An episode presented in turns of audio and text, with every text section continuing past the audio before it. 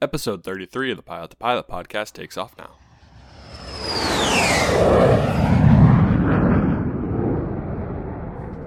Hey everybody, how's it going? My name is Michael Healy. You might know me as Fly with Mike on Instagram. Uh, I'm working on my CFI. I go to do uh, Louisiana Tech University down in Ruston, Louisiana. I'm a, a Republic Airline campus ambassador. I'm also a line service technician, and I'm, I'm a uh, volunteer firefighter as well.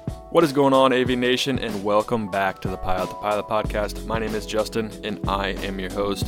I'm bringing you this episode from the sunny and beautiful Raleigh, North Carolina. I'm currently out on a trip. That's why this episode is a little bit late. That's why the audio might be not as good as I'm using my backup mic. It is not as good as my other mic, so bear with me for this intro and the outro. The other part will be recorded on the best microphone you can get, so don't worry about that. Guys, today I am talking with Michael Healy. Michael is a current pilot down in Louisiana. Louisiana. He is training for his CFI as we speak, but even though he's not a professional pilot, he does have a ton of experience and a ton of knowledge of what he has gone through and what he can recommend a student in college trying to juggle both flying, maybe working line service, and school and extracurricular activities. I hope you guys truly enjoy this episode. Some of the things we talk about in this episode is how Michael originally wanted to be a filmmaker, how motion sickness almost stopped him from flying altogether, what he was able to do to overcome his motion sickness, what his training was like once college started, and how his private pilot check ride was the hardest check ride he has ever taken. Aviation, I hope you enjoyed this episode. And like I said earlier, please don't mind this bad audio. But go ahead and if you like this episode, leave us a review on iTunes, leave us a review on Facebook. You can email us at pilottopilot.hq at gmail.com. Also, reach out to us on Instagram at pilottopilot. If you truly, truly enjoy this and you want to support us any way possible, head to our Patreon page, patreon.com slash pilottopilot. Aviation, thank you guys so much. I'm keep this intro pretty quick. Let me know if you like it. And without further ado, here's Michael Healy. Hey, Michael, thanks for coming on the Pilot to Pilot podcast. Hey, Justin, how's it going? Thanks for having me. No problem, man. I'm glad to have you on the show. It's uh, it's like you said in your intro. It's cool to talk to someone that necessarily is still doing their training and is going to become a CFI and also does some other things for their local community. So I'm excited to talk to you. Yeah. Cool, man. So uh, first thing I always ask everyone, uh, why did you get in aviation? Like, what was the main reason behind that? Well, two things actually. Um, I've I've always loved airplanes, and uh, that reason being my uh, down in the south we call them uh, papas, but uh, uh, my papa he would uh, I think he worked for an insurance company, and uh, he would travel, and uh, he used to fly Northwest and from Orlando to Memphis back when that was a hub, and he'd come into Monroe, and uh, Monroe's terminal back in the day was just old 1950s look, and it had a little um, like a uh, restaurant in it. And every now and then, when he, he, used to come in, we used to go into the restaurant for breakfast, have ourselves some pancakes. And uh, this is right, I can't remember if it's post 9 11 or pre 9 11. It had to be either four or five, so maybe post 9 11. And the TSA wasn't really a big thing yet. I know it, or it wasn't uh, organized where I'm from. And we used to be able to walk through the security gates, not even board an airplane, and go on to a, it was like a a, um, a viewing area. And I remember seeing you know, the Northwest Saab 340s. I thought they were the coolest thing ever. People were getting up in it, uh, bags being loaded up, watching all the ground crew work, and then um, the pilot would uh, start the engines and uh, taxi out, and this the blast, the uh, prop wash just hit you in the face. I thought that was the coolest thing ever. So that's uh, awesome. that's one of the reasons. Second reason, uh, you know, a lot of people don't know this, and they're going to be like, "What really?" When this uh, comes out, I wanted to be something like a film director growing oh, cool. up. And uh, my dad's in the uh, advertisement business, uh, multimedia business, and uh, he gave me a camera. Well, I, I, had all of these like short films all uh, planned out and uh, ready to go, and the camera he gave me didn't have a video option. and so no biggie, you know, I was do photography. Well, I was sitting there, I was a sophomore in high school, and uh, sitting there in science class, and I'm going. I just got Instagram. It was like the the best new thing of uh, social media. Yeah. And, uh, I saw this picture of um, a plane. It was you know well you know HD, good camera took. I said I can do that. So uh, made an Instagram account, went out to the uh, airport, started taking pictures of airplanes, and just got in love with it. You know, I was one of those uh, plane spotters. You know, and it was I was just a nerd, man, and I was just but that's uh, awesome.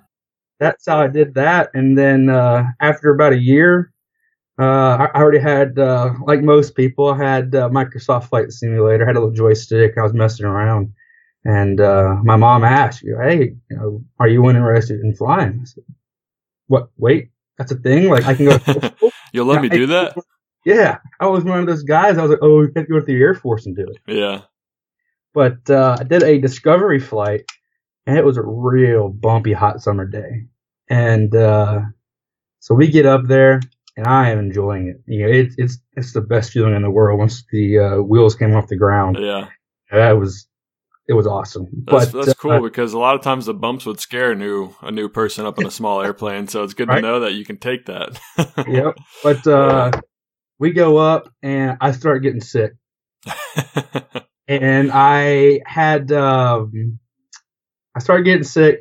And I told the uh, he was the chief flight instructor. I was like, "Hey man, like we got to go back.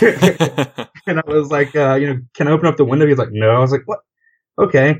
And I was about to puke. There was no barf bags. No one even thought about it. Oh no, that's not good. So I, I finally couldn't hold it, and I turned my head back and just let it out in the back seat of the airplane. I'm sure they weren't too happy with you after that. no, they weren't. And the um, the people who had to clean it up happened to be my coworkers in the future. And so that's, that's, a funny. story so that's a story that's always been uh, I've been told. But uh, that didn't stop me. I began uh, official uh, my flight lessons uh, April nineteenth of uh, 2014. Nice. It was the day after my birthday, and um, motion sickness kept following me. That was, I think, a big um, hurdle to jump over. Um, four, five, six flights in, I just kept on getting sick. Oh wow! Yeah, and I wasn't giving up. You know, I kept the I had the mentality like I'm going to do this. Um, and my original instructor, he had some um, family problems come up. He had to take some time off, and I got his buddy. His name's uh, Stu. Stu's a great guy. He uh, he said, drink a ginger ale. All right, and uh, drank a ginger ale, and uh, it worked. So uh, ever since then, you know, on a real hot bumpy day, well, not so much anymore, but uh, you know, I have a ginger ale and I don't get motion sick anymore. That's awesome. So your cure was just to drink ginger ale. Yeah, I, I, don't know what it does. It must react something in the stomach or what. But that's funny. So if any, if so, if you're ever going to be flying for the airlines and you see you drinking a ginger ale, we know it's a good thing. well, uh, I'm used to it now, so yeah. uh, I don't do it anymore. that's awesome, man. So, what was the process like when you were looking for a flight school and your mom said, Hey, do you want to be a pilot? Did you go to Google? Did you call around? Or was it just one flight school in your area and you just called them up, said, Hey, I want to fly?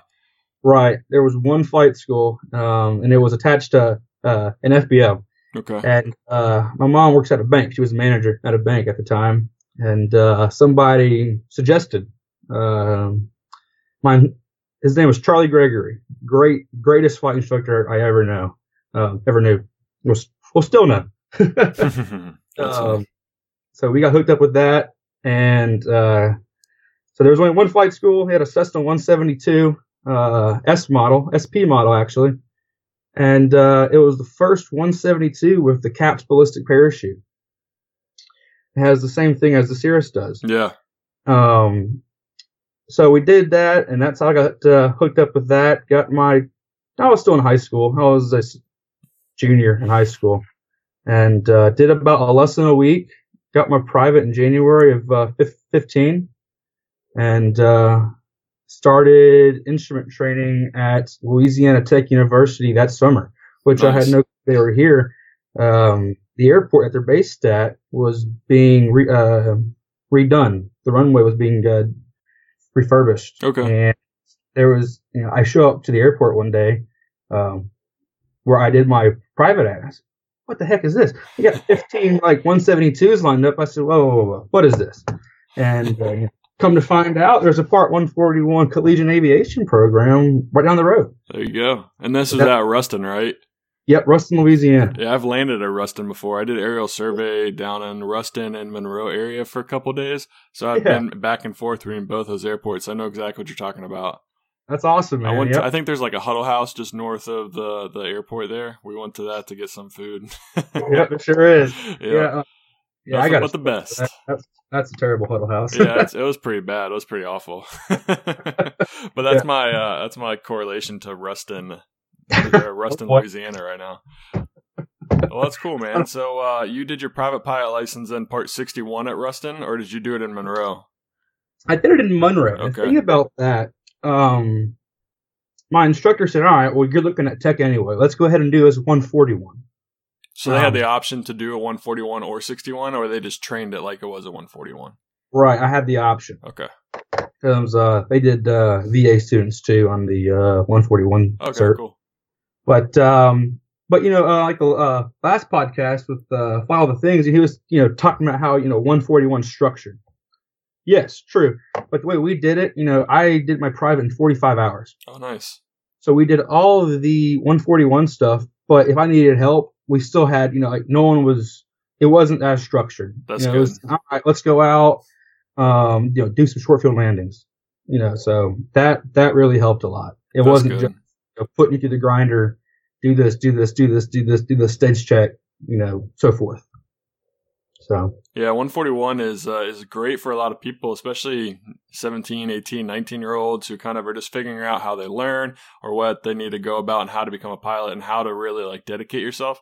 But for some people as well, it's not the best and you need kind of less structure and more fun and kind of to break things up. So it's cool that there are some 141 schools out there that necessarily aren't tied to a university and have the flexibility to offer that. Because I know that's not true at a lot of schools. A lot of schools just say if you can't keep up, you can't be a pilot, but that's not true.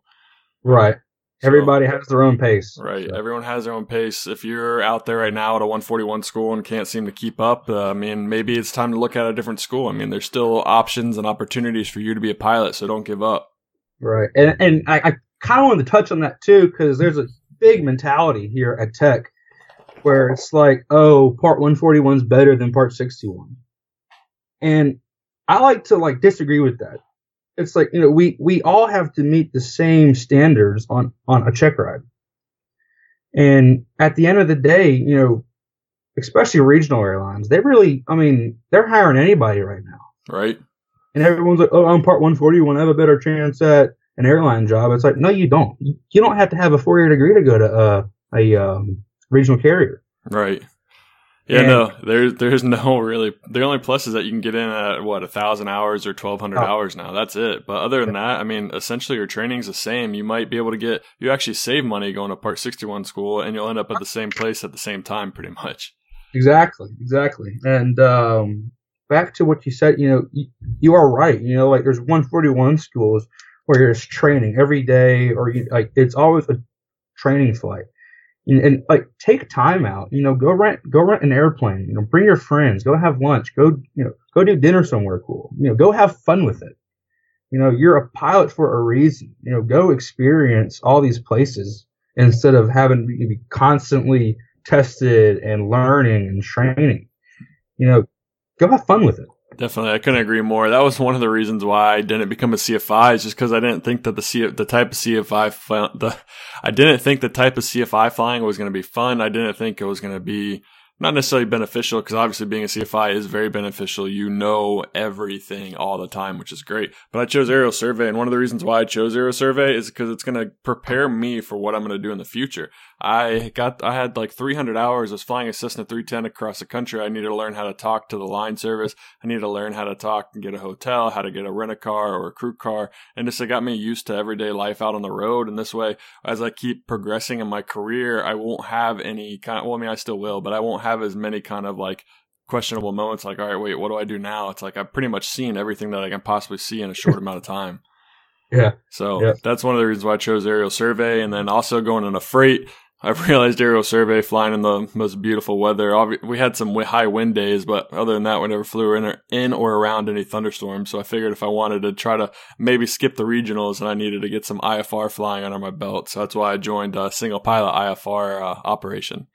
And that's that's that's good uh, good uh, experience too. Oh my gosh, yeah, we can talk later about that more in the podcast. But yeah, that's uh, you definitely learn a lot about yourself, a lot about flying, a lot about weather, airplanes, everything. You're just kind of thrown into the mix, and you got to make it work. Yep, yep. Um, that's exactly true. Oh, so, what was your favorite part of training? You're a private pilot. What was? Uh, did you like the maneuvers? I know you said you had issues with motion sickness, but after that was kind of fixed and solved, what did you like most about the private? Was it still the newness of just flying, or was it just You just liked um, maybe figuring out how to land or steep turns or whatever. Yeah, my favorite thing I would say was deer in private. Um, there really wasn't any restrictions on airports uh, to go to.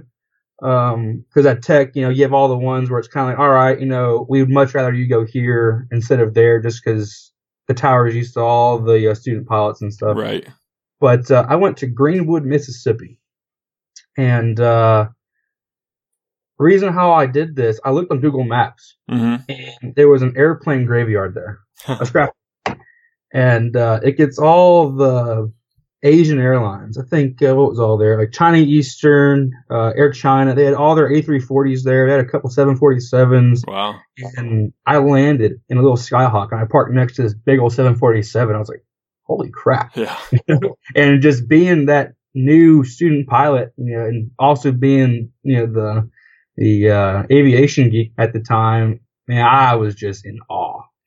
And I think that was that was just the coolest thing ever is being to walk under all these planes that you know like, no really no regular person can because they, they don't really have access to it, you know, unless you're like a museum.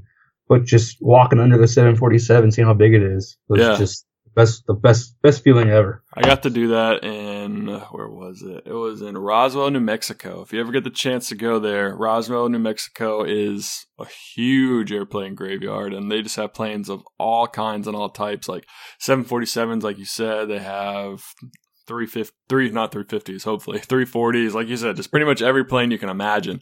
So it was really cool to see that, and it's just it's kind of sad at the same time. Like it's cool to see all these great airplanes, but you know that they're probably never going to fly again until some low cost carrier or Allegiant wants to pick them up and fly them Yeah. and have some uh, maintenance issues. But they usually don't fly anymore, and it's sad. But it's cool to go out there and see all the planes. And they also used it as a strip yard, so they would strip it for parts, and then they would also have older American Airlines paint job, and they would be converting it to the new American Airlines paint job. So there's a lot going on there. That's pretty cool. Yeah, but like you're you're right. Like, it's it's sad to see it, but you know that all this new technology is coming out and it's being um uh replaced. Definitely. Yeah. Yep, Yep. it's sad. What was your least favorite part about training and private pilot? What did you not like about it most? Was it just kind of figuring out how to study? Because I know that's hard for a lot of people is figuring out how much time you actually need to devote to learning the material. And I was exactly going to say that. That's that's what it was. I actually I had to be grounded. Um, you know, I was take I was studying in the book, studying for uh flying, but I wasn't studying for the written. Yep. And my CFI is like, all right, look, man, you have 20, you have 20, 23 hours. Like, it's time that you do your written. And, um, so I was grounded for about a month and a half, maybe two months, and I, I got the written knocked out. So that kind of lit a fire under my butt. What'd you do to study for your written? Did you use Sheppard Air or did you study with the books?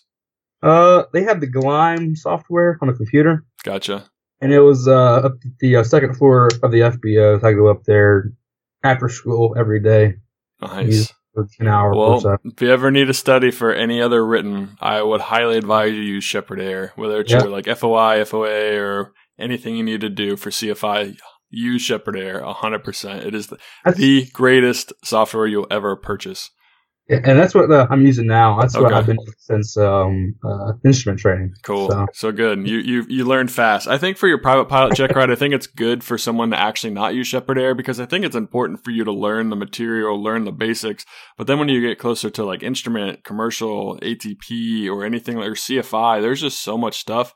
And it might just be good for you to kind of memorize those questions and get that bank and just pass, but then also supplement that knowledge with actually studying what you need to know. Because I mean, there's so many things that they ask on you that you're never ever going to see again. So it's not necessarily important for you to know everything that's going to be on that test, but it is important for you to get the best grade you can possibly get. And that's why Sheppard Air can help.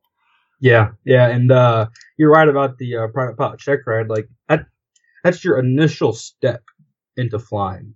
So, like, you know, going and using like a, a, program like Sheppard Air, like memorizing the questions isn't really the best.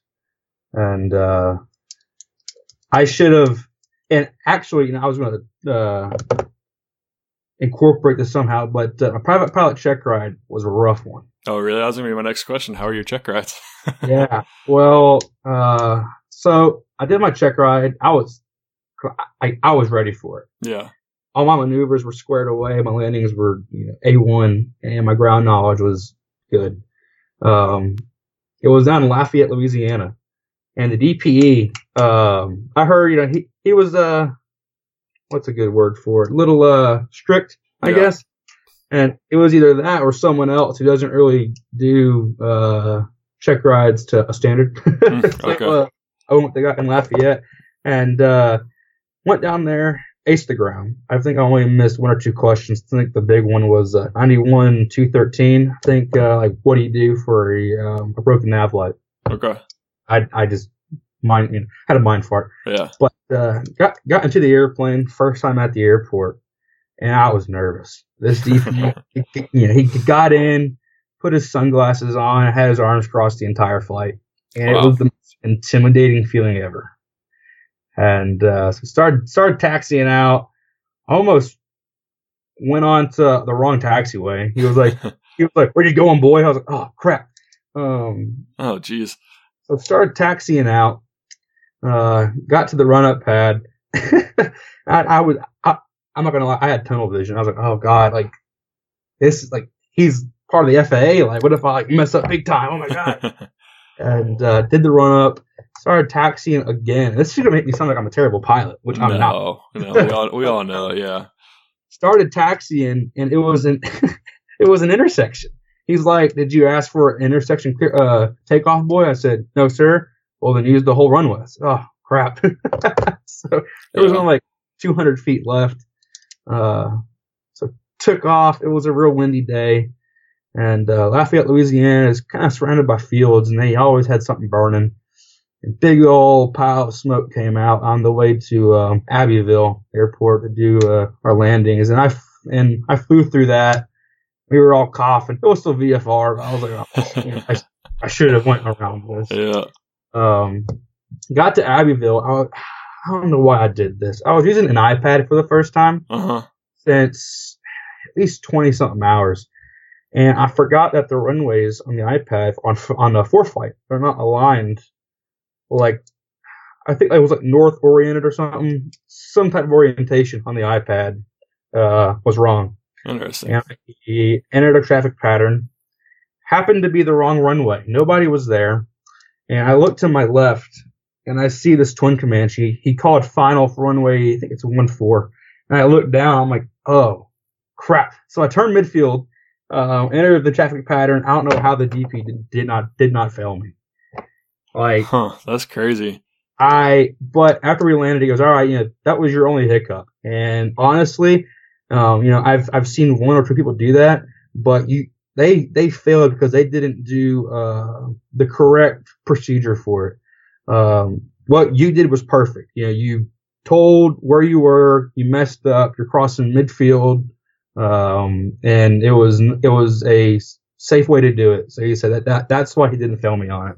And he, he said, you know, take it as a learning experience. You know, if you're not familiar with your iPad or EFB, don't use it. Yep, that's a, that's a definitely a good uh, good recommendation. And it's good to know that he maybe he gave off this like tough bravado that he was like a big tough guy and that he if he did one thing wrong he was going to fail. But it's really good to know that he actually let you kind of learn from your mistake and see and gave you a chance to to correct it before he just started saying you're failing or you failed this or blah blah blah. So that's really encouraging to see because when you first started telling the story, I thought for sure it was going to be the type of guy that's just like, all right, well I didn't like that you did this, this, and this and this, so you failed. And it's like, well, dude, why? Like, come on, man.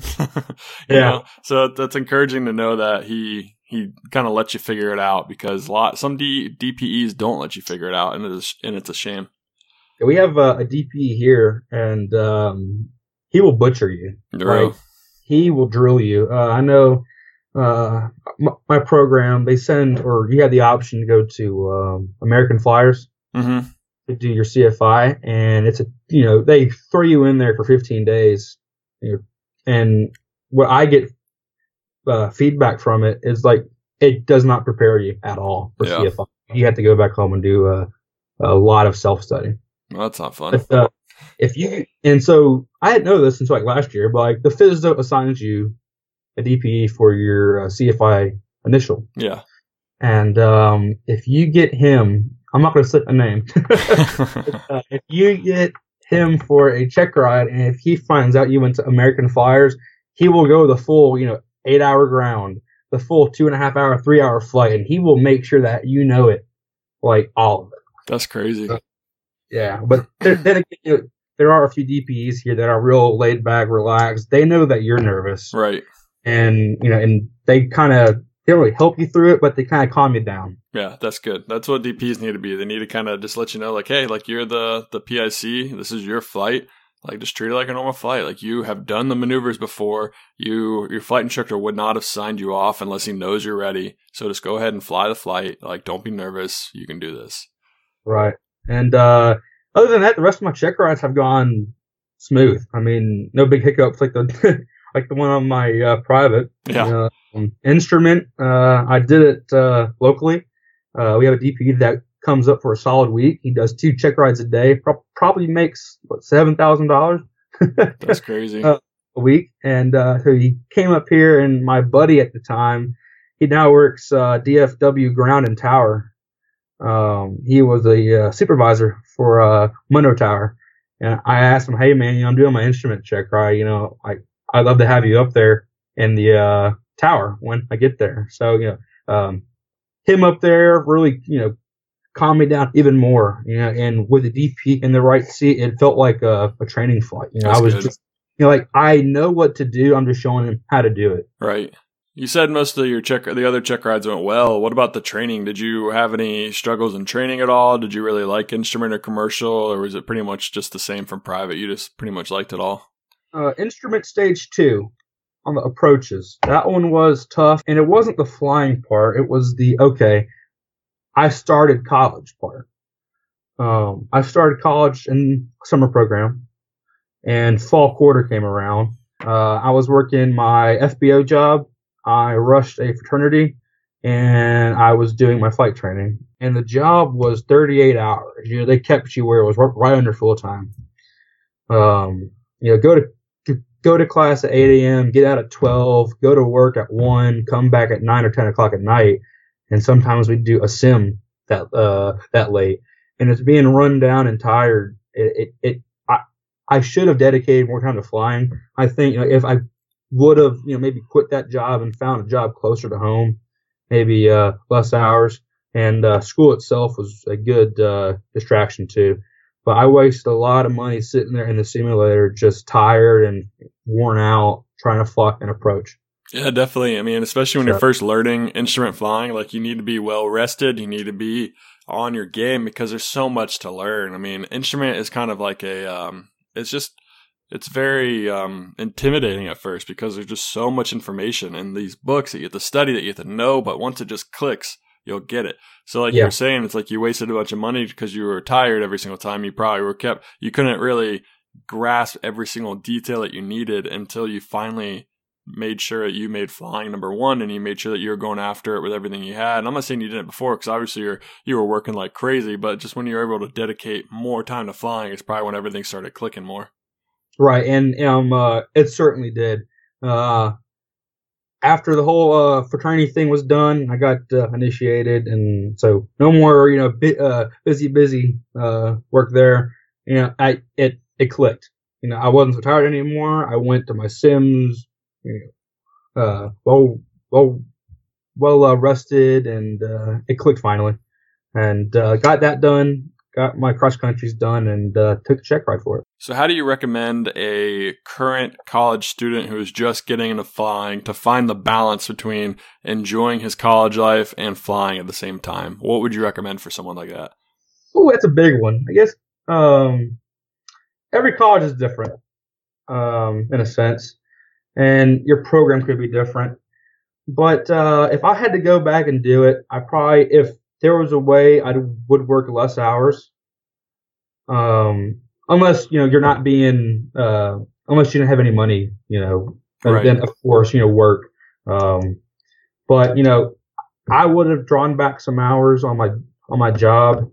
Um, being in a fraternity, I don't know. I got mixed mixed opinions on it, and that I not even gonna go there.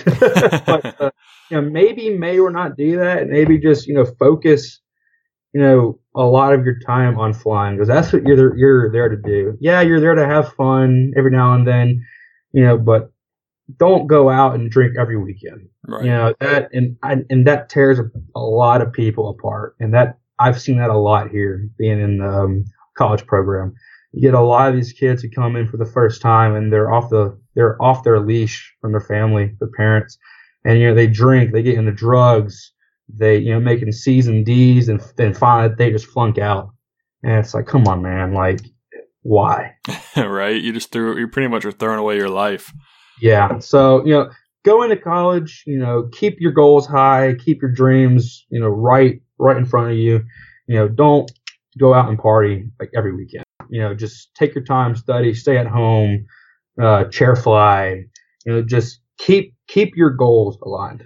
Definitely, that's good advice. And going back to the fraternity or sorority thing, I know at, I don't know if you had this at Louisiana Tech, but at some bigger schools like Ohio State, what I went to, they actually have an aviation fraternity and they also have aviation clubs and groups. So if you really want to get involved, go join one of those because it's important to surround yourself with people that have the same goals that you do. So they will push you to continue to your your training, or maybe you'll be encouraged by seeing John go get all of his ratings in a year, and you're still in your private, and it's taking you two years. So maybe he can encourage you to study harder. It's important to surround yourself with people that have the same goals that you do that will help motivate and encourage you to do that, rather than maybe go to a different fraternity where the emphasis is more on partying and just having fun. Because you can still have fun in college and still get pretty much get your stuff done. So exactly, exactly. Like we uh, we have uh, flight team Alpha Eta Rho. I think we have yeah we have uh, women in aviation, and we got uh, aviation management uh, society.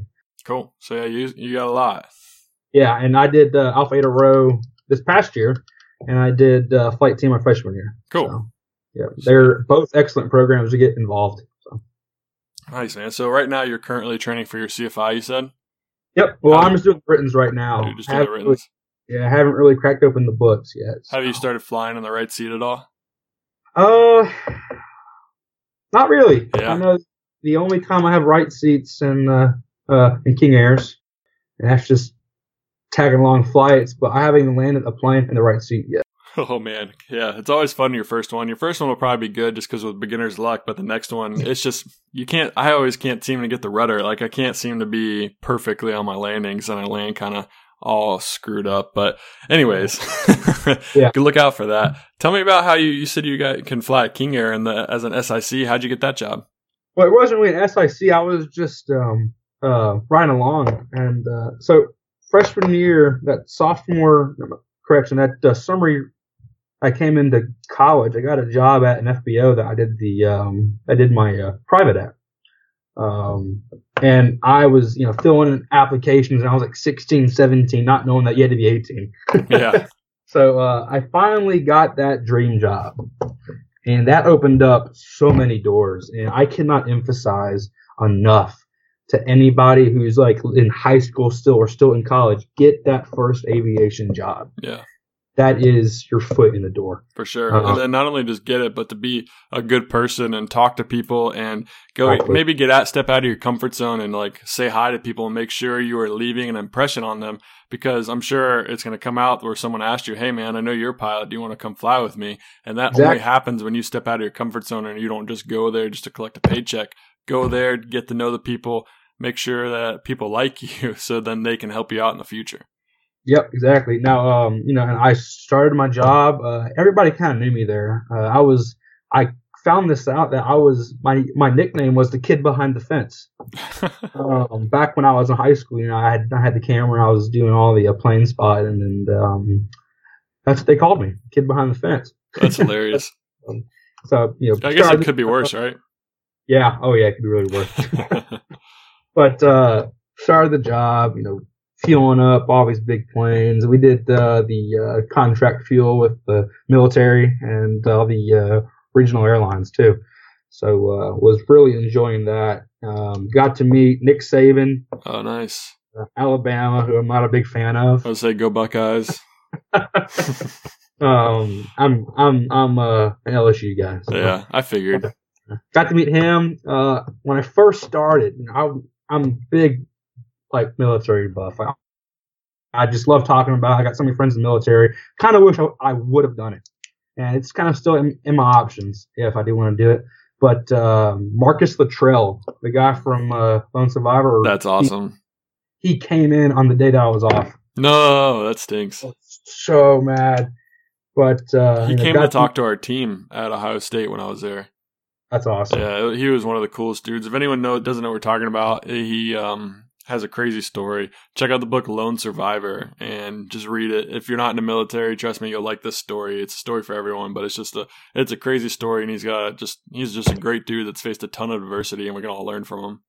Yeah, but uh, you know I've seen Ted Cruz and all the it was it was a good job. And then uh, I got more in touch with all the charter pilots that were there. We had. Uh, whew, at the time, I think three King Airs of Baron, and uh, that was it. They added a Beechjet or uh, a Nextant, but uh, I wish I would have get the right on that. But uh, that was a two pod operation. Yep. But you know, I got invited to go on a Baron trip one day, and that's what kicked it off. They're like, ah, you know, Healy, you know, hey, you're an instrument training, you know, come on with us, you know, we'll teach you. Yeah, that's the best way to learn too, is getting kind of thrown into it and seeing someone oh. else do it and see how how it all works out. Yep, and so I got the Baron trip, and then I got asked to go on a King Air trip to Gulf Shores, and I thought I was like the man. You know, I was like, oh my god, I'm in a King Air, oh my god. and uh, and after that, you know, they were like, hey, if we have you know, open seat, ask us, we'll put you in the cockpit. You know, and I was working radios uh, on the 91 flight, so they let me mess with the um, the uh, FMS a little bit and stuff like that. So, and and that's where I got a big picture of commercial flying and instrument flying, seeing all these different types of pilots and their own aspects and their own personal touches and stuff. Like, you know, we were coming back from New Orleans one day and there's a storm coming into Monroe, and you know, and we, you know, the pilot asked me, "Hey, what should we do?" and of course, you know, he was making his up his his own mind. He was asking me in a uh, in a uh, scenario way. Yeah. Well, you know, if this was me, you know, and we we got some uh, fuel in New Orleans just in case if we had to uh, divert. I was like, hey, you know, pull the throttles back. You know, uh, we don't have passengers on board. Take our time. If we can't beat it, we can't beat it. So yeah, so uh, that's exactly what we did. But you know, um, we got in safely, and uh, you know, just things like that just really opened up my mind to flying. And you know, I used to be a corporate guy. Like all I wanted to do was fly corporate. This was right when the airlines just started paying a little bit better. Yeah. So, but that that really did spark my interest. So. so. you said you're all about corporate, but now you are a um a camp. What are you for Republic Airlines? I can't remember right off the top of my head. Well, I'm, I'm, two things. I'm in the uh, cadet program they have. Okay. It's kind of, kind of like their college flow program, okay. and then I'm also I just got back from Indianapolis yesterday. I'm a uh, campus ambassador. Cool. So why don't you talk a little bit about those two things? Yeah, sure. Um, so a lot of uh, regional airlines they're doing, you know, get your instrument rating and uh, interview. And I just got my instrument rating, and my buddy Matt Medlin, uh, shout out to him. He's he just got hired on with Republic when I got my instrument. He goes, "Hey, like, dude, like, go to the interview, try it out." All right, I'll do it. Uh, did the interview. Um, the way the Republic interview works, they asked you a few ATP questions, and they did an HR portion and kind of like a little logbook overview. Yeah. And if you pass, you pass, and you're in there. Uh, it's that's pretty much the first officer interview. Oh, cool. And I thought I was, you know, the coolest guy at the time. It was me and four other guys. And, you know, here we are with the conditional job offer to fly right seat in an E-jet. That's cool. But um, and the way it works, you know, they call you, they follow up with you. They're so great. These, I was thinking, you know, like they were just going, you know, oh, you know, and like feed us some BS and stuff. They are the most honest and the most realist people I've ever known. That's good. Um, I there's other airlines, you know, I'm not gonna name them. I'm not, I'm not that guy, but you know, they they straight up lied to my face. Yep.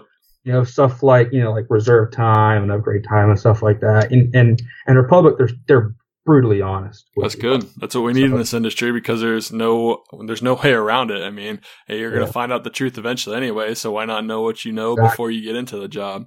Yeah, and uh, I was up there for three to, or uh, three days up in Indy, uh, and uh, you know, and the way they told us to recruit, you know, they're like, yeah, you know, tell them, tell them about them. Tell us about that. Tell them about us. Sorry. But, you know, find out what they want. You know, find out what interests them. Don't be like cramming all of our information down their throats. Because people get really turned off by that. It's like, all right, they're just, you know, pitching it to me. You know, go in depth, find out what they want, and you know, if if they don't like us, oh well. You know, like Republic isn't for everybody, and that's what the pilot said, the HR people said, all the recruiters said. You know, tell them, you know, straight up, you know, cool, you know, go find what you want to do, go find what's best for you. Sorry if you can't come to us, you know, but you know, just live your life. So right, and, and you know, and they took us out. You know, they it, it was just a good time and and they it seems like they really care for their pilots that's so. good that's good to hear because i mean obviously regionals get a really bad rep get a really bad rap. And i mean a lot of times it's not necessarily warranted. It's just a bunch of guys that kind of got jaded toward the end. Maybe they thought they deserved more money because you know all pilots think that they deserve to be paid a ton of money myself included. So yeah. I mean, well it's got to be you know and i'll tell people this okay yeah pays good but I go into all of the boring stuff. You know, what's the 401k? Do y'all match, you know, to how much? Okay, quality of life. You know, like do y'all have, I think it's um, junior manning. And I didn't know what this was. It was pretty cool. Some regional airlines and airlines can call the most junior person up and be like, hey, you're flying tomorrow. Pack your bags. We don't do that. Yeah. You know, there's, and uh, I have a list of stuff that we don't do, but it's, it's, uh, it's in the backpack. But, you know, I go, but funny. it's just, if honestly, if I was looking at going to an airline, I'd highly consider Republic if I was in anyone um, else's shoes. So. One of my good buddies who I fly, who I flew with here, he actually just signed with with Republic Airlines, and he was telling me too about junior manning. I had no idea what this was either. And like you said, they can call you anytime. It doesn't matter if you're on vacation or what. Like they call you, you're expected to go fly. If you don't fly, then that's a bad mark yep. on you, and it counts toward like one of your three strikes, which you can yep. be in Costa Rica on a beach and they'll be like, all right, we need you to fly. I'd be like, uh, no. yeah, don't exactly. know how I can get there. And that's one of the things that uh, through our oh gosh, I forget what type of bankruptcy it was. It wasn't a financial bankruptcy; it was a reconstruction bank right. Uh, bankruptcy. And what they did, they merged uh, Shuttle with Republic. Gotcha. And they made what is now the uh, Republic Airline. And through all of that, you know, they sat down with the pilots, you know, hey, what do you guys want? You know, they're like, all right, you know, no more junior manning, no more this, no more that, no more, you know. And so they made a pilot friendly atmosphere. And one thing that I really love, uh, Republic got together with um, some guys and they made an app and it's uh, a crew life app and it can, and it gives you, you know, what are you flying? Who are you flying with? you know, um, hotels, hotel numbers, and like uh, travel information. And there's a forum on there, and you can pick and add and uh, exchange trips with people. So instead of having to, you know, call everybody up, hey, you have this open, or hey, can I switch with this? You can do it from there. So they cool. they really key in to what the pilots want there, and that's that's the big thing that you know I I like to talk about because airlines most of them are there to make money, and yes, they're there to make money, but you know, there's airlines that the pilots just get crapped on. Right. I have a at an airline out out west, and he he just does not enjoy it at at all. And I'm like, well, why are you there? You know, he goes, well, you know, it's it's it's, it's just bad. Yep. Yeah, like you said earlier, different airlines work for different people. So what might work for someone somewhere else might not work for another person. So it's definitely good to keep your options open and look and find what the best fit is for you, even if it might mean a little bit less money. Because if you're making an extra grand, that's not going to make up for your quality of life or your sanity necessarily. So make sure you look do all your research. Right. And uh, talking a little bit about that program, are you tied to Republic then? Like, can you still choose to go somewhere else if you want to, or do you have to fly with Republic? Exactly, and that's a, uh, one other thing. There's some programs like that where it's all right. Here's a contract, sign it. You're coming to us.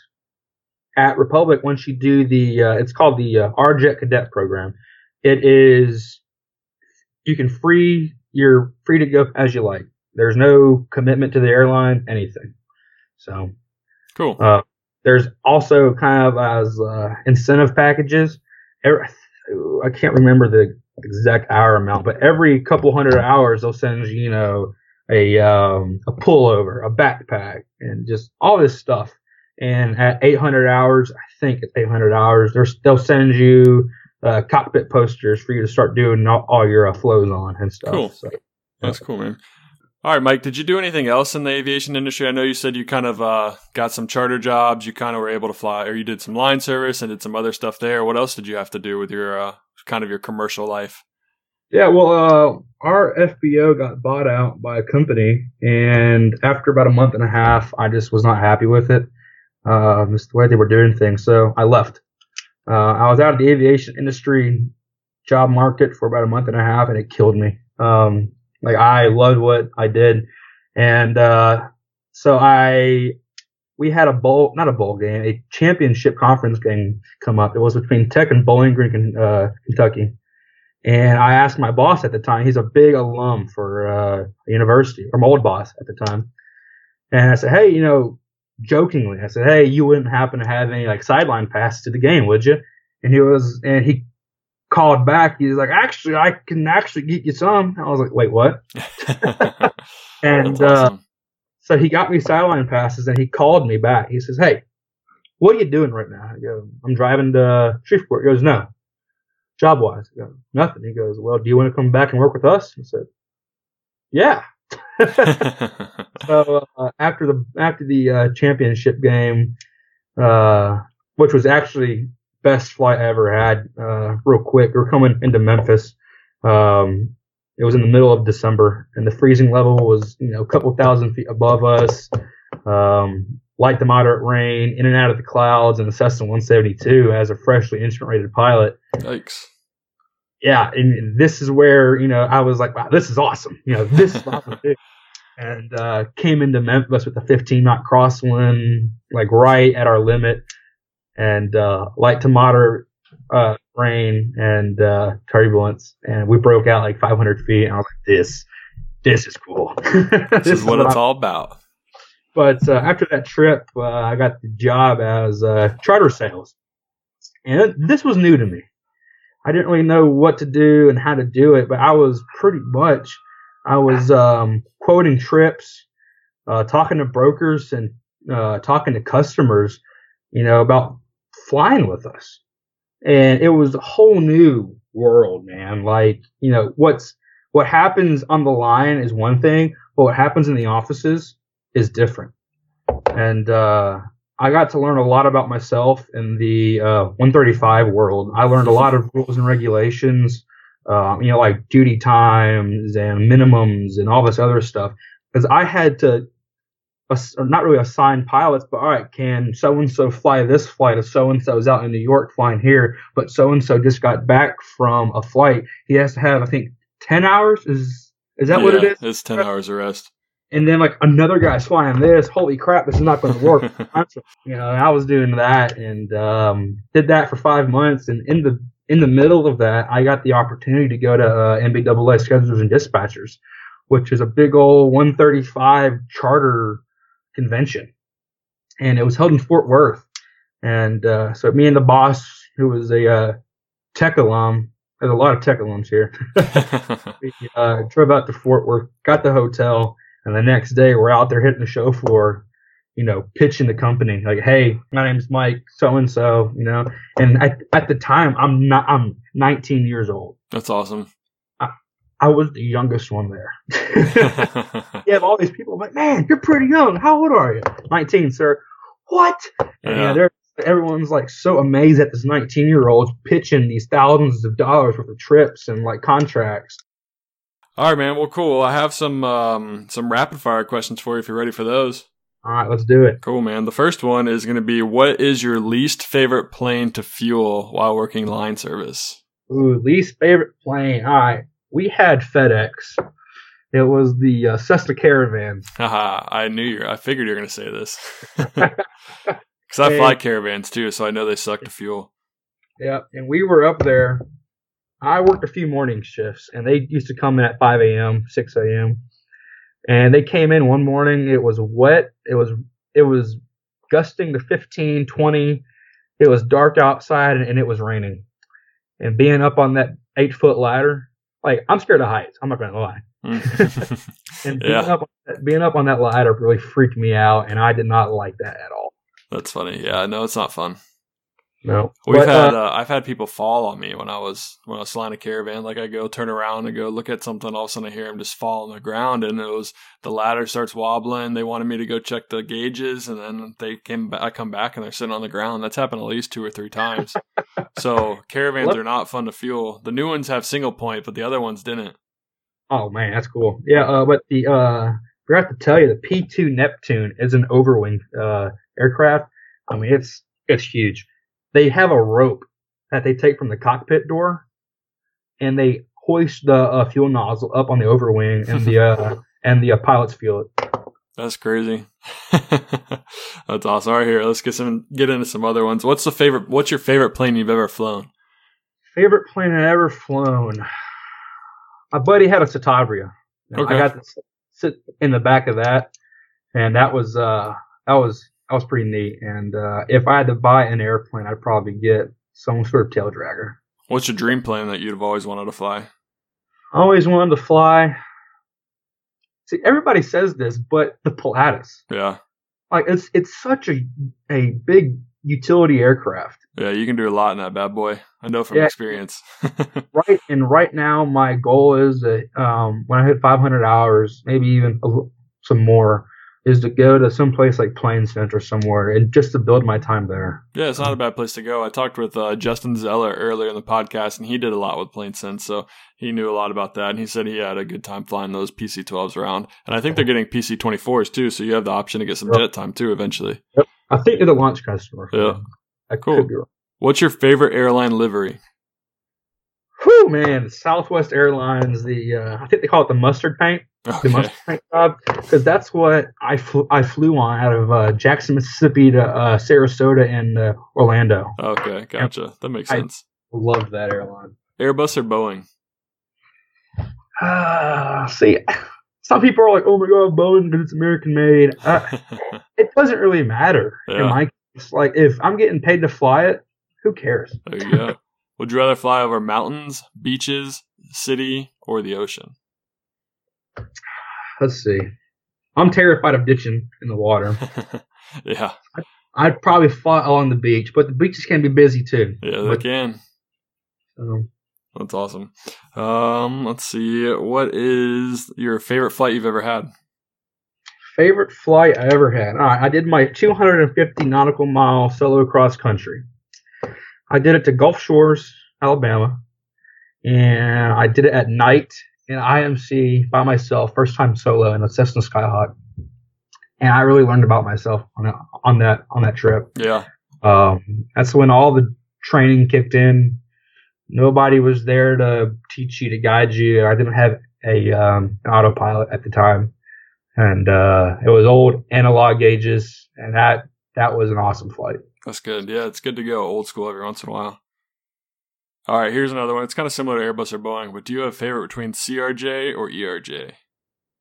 You see, I'm gonna have to go with ERJ Yeah, because, but not the 145 or the 130 or the 145 or the one, whatever they are. The 170, it is an amazing airplane. yeah, It, it I've gotten to ride on two of them in the back, and it feels like I'm flying on a mainline. yeah. They're not bad airplanes. So spacious. Yeah. Well, I, I took a CRJ to uh, Atlanta, uh, coming back and forth from Indy, and I was just so. I mean, I'm a fairly bigger guy, but you know, I was just so uncomfortable in them. took a CRJ 900 from Detroit to Houston, Texas, and that was one of the longest flights of my life. So I know what you mean. I'm not like cra- I'm six foot two, so I'm tall, but I'm not like crazy tall. But like I was still kind of wedged in there. Didn't have much room to move, and we actually had to divert because of thunderstorm. So it was a it was a hot mess. yeah. All right. What's uh what's something you wish you knew before you became a pilot? Uh, I kind of wish I knew about more of um, the opportunities for flight training. Uh, I know we looked at places like uh, FIT in Florida, Embry Riddle. Didn't really look at ATP, but I kind of wish I focused more time on finding the right flight school. Because uh, I love, I love tech and all, but I feel like if I feel like maybe if I went to some school and dedicated uh, 100% to flying for like a year and a half, and then like an online bachelor's degree. I don't know, but like I second guess myself, but like I love it here though. No, I know what you mean. I mean, there's so many like you do yourself a disservice if you don't look at all the flight schools because there might be a better option for you than where you are right now. It's kind of when I talked with Colin, fly all the things, is he recognized that he needs to go to Florida to get all his training done, that he needs to step away, he needs to go somewhere else, he needs to get all his training done as fast as possible and then come back and teach people how to fly. So there right. are so many flight schools that you can look at these days. And like you said, Florida, Arizona, even Texas, like there's so many, California, there's so many great places to learn how to fly. They have great weather all the time. So go take advantage of that and go ahead and get your stuff done as fast as possible. Exactly. Yeah. Yep. Here's one. Who in the industry would you like to meet most? Who in the industry would I like to meet most? Let's see. Um, I'm not really sure. I know if if if I had to pick, I would like to get like a group of pilots that I that I follow the most on Instagram. There you go. And That's just, a good one. So I don't know if you follow uh uh, uh Sam Sam Fagan.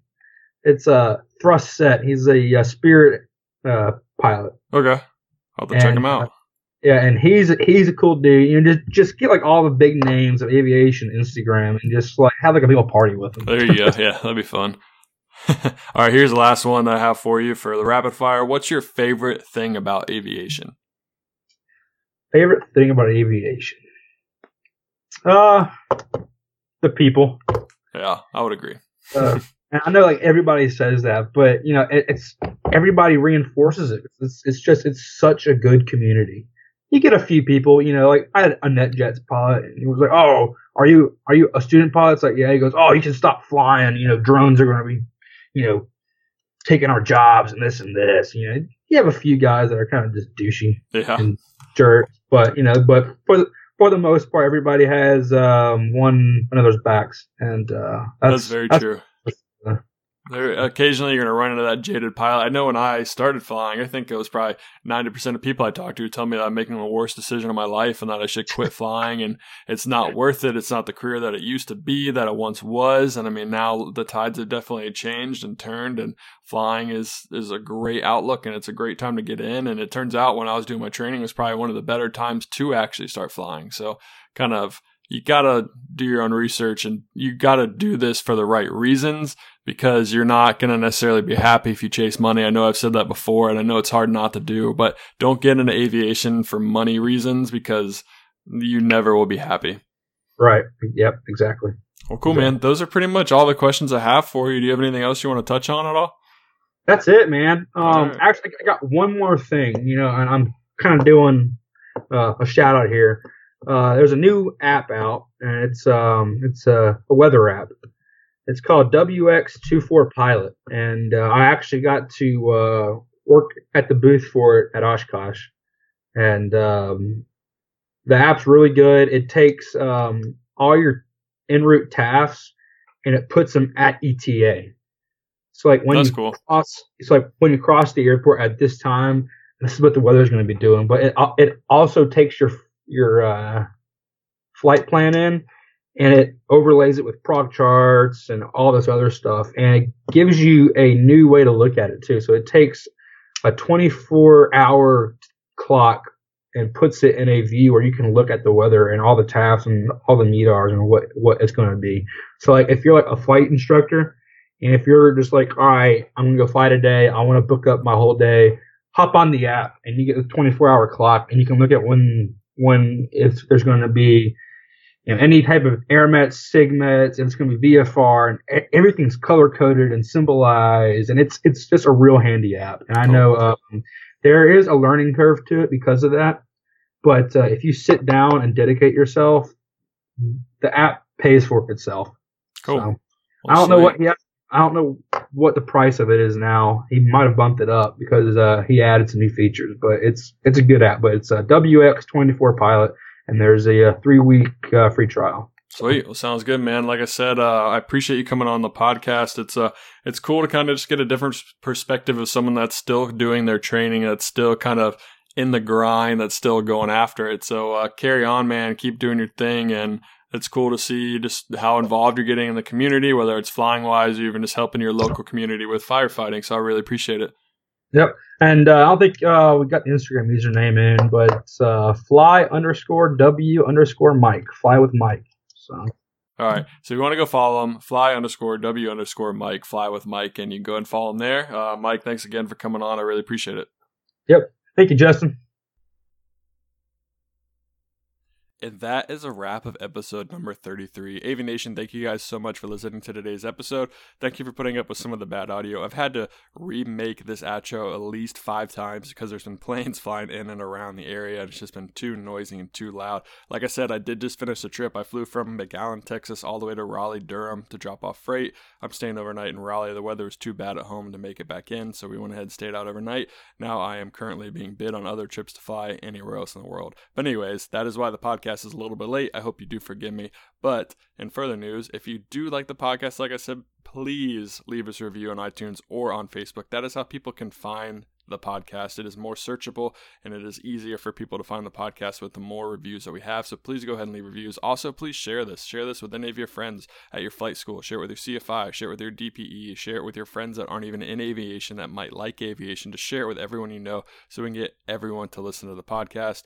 Aviation, if you want to be on the podcast, send me an email at pilotpilothq at gmail.com. Let me know a little bit about your story. Let me know why you want to be on the podcast. And Aviation, that is all I have for you today. I will see you next week, and I hope you have a great time flying and good tailwinds.